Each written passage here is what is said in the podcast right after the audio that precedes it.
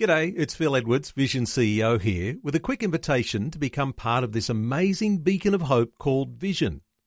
Together we can put our love into action to help people of all kinds build or rebuild their lives on the truth of God. Please consider the part you can play during our upcoming Visionathon appeal, remembering that it's your support that makes Vision possible, including this podcast. Audio on demand from Vision Christian Media. Exploring faith and the future. Neil Johnson and Bible teacher Dr. Kameel Majdali. We've been talking about issues from the Old Testament book of Joel.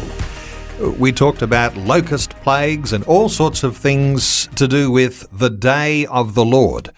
When we talk about the sorts of things that can happen, catastrophes, natural disasters, Uh, what should be the reaction or the response of people when there is a natural disaster or a calamity, or just when everything seems to be falling to pieces, Kameel? That's a great question, Neil. We do need a plan. Life in this fallen world is at best unpredictable. We don't have to live in fear and dread. On the contrary, we should be filled with the Holy Spirit and exhibiting the fruit of the Spirit, which is joy and peace and love and so on. Nevertheless, what do you do? Now, in Joel's case, they really had problems because they were getting a foretaste of the grand day of the Lord. It was only a foretaste, but it was this locust plague.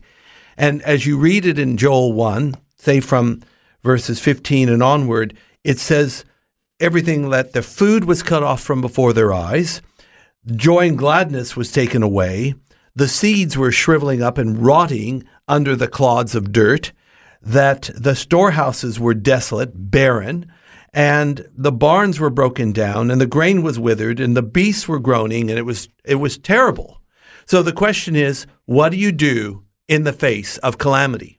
Similar thing could be asked with the prophet Habakkuk because he talks about the fig tree doesn't blossom, there's no fruit on the vine, the oil of the olive is not delivered, and the fields yield no meat, and so on and so forth. How do you respond? In the book of Joel, I'll tell you how they respond. It says in verse number 19 of Joel 1, it says, O Lord, to you I cry out. What does this mean? Do we stand there in the middle of the problem and scream our lungs out? No. What it's talking about is something every believer in Christ needs to develop. And nobody can develop it for us. We have to develop it ourselves. And that is an effectual, fervent prayer life, Neil.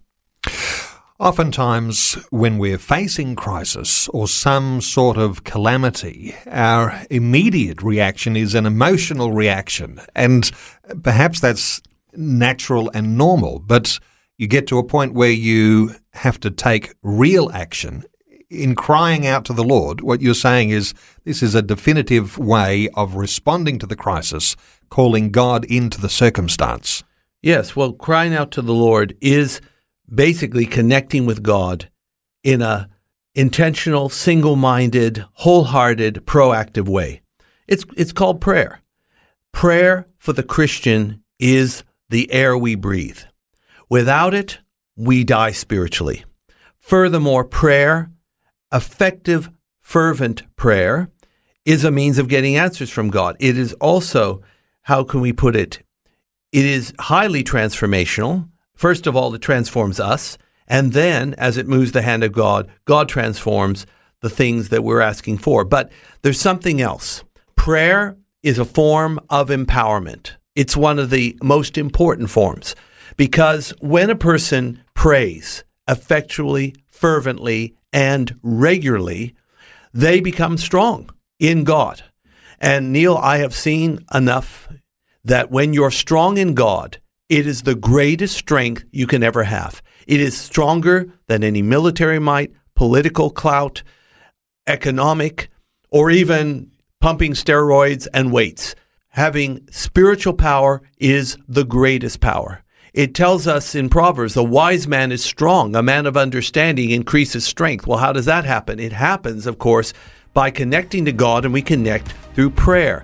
As many a great Christian has put it, if you're a prayerless Christian, you are a powerless Christian.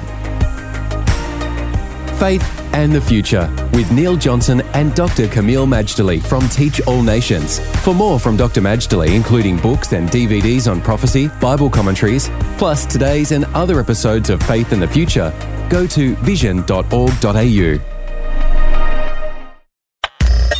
Thanks for taking time to listen to this audio on demand from Vision Christian Media.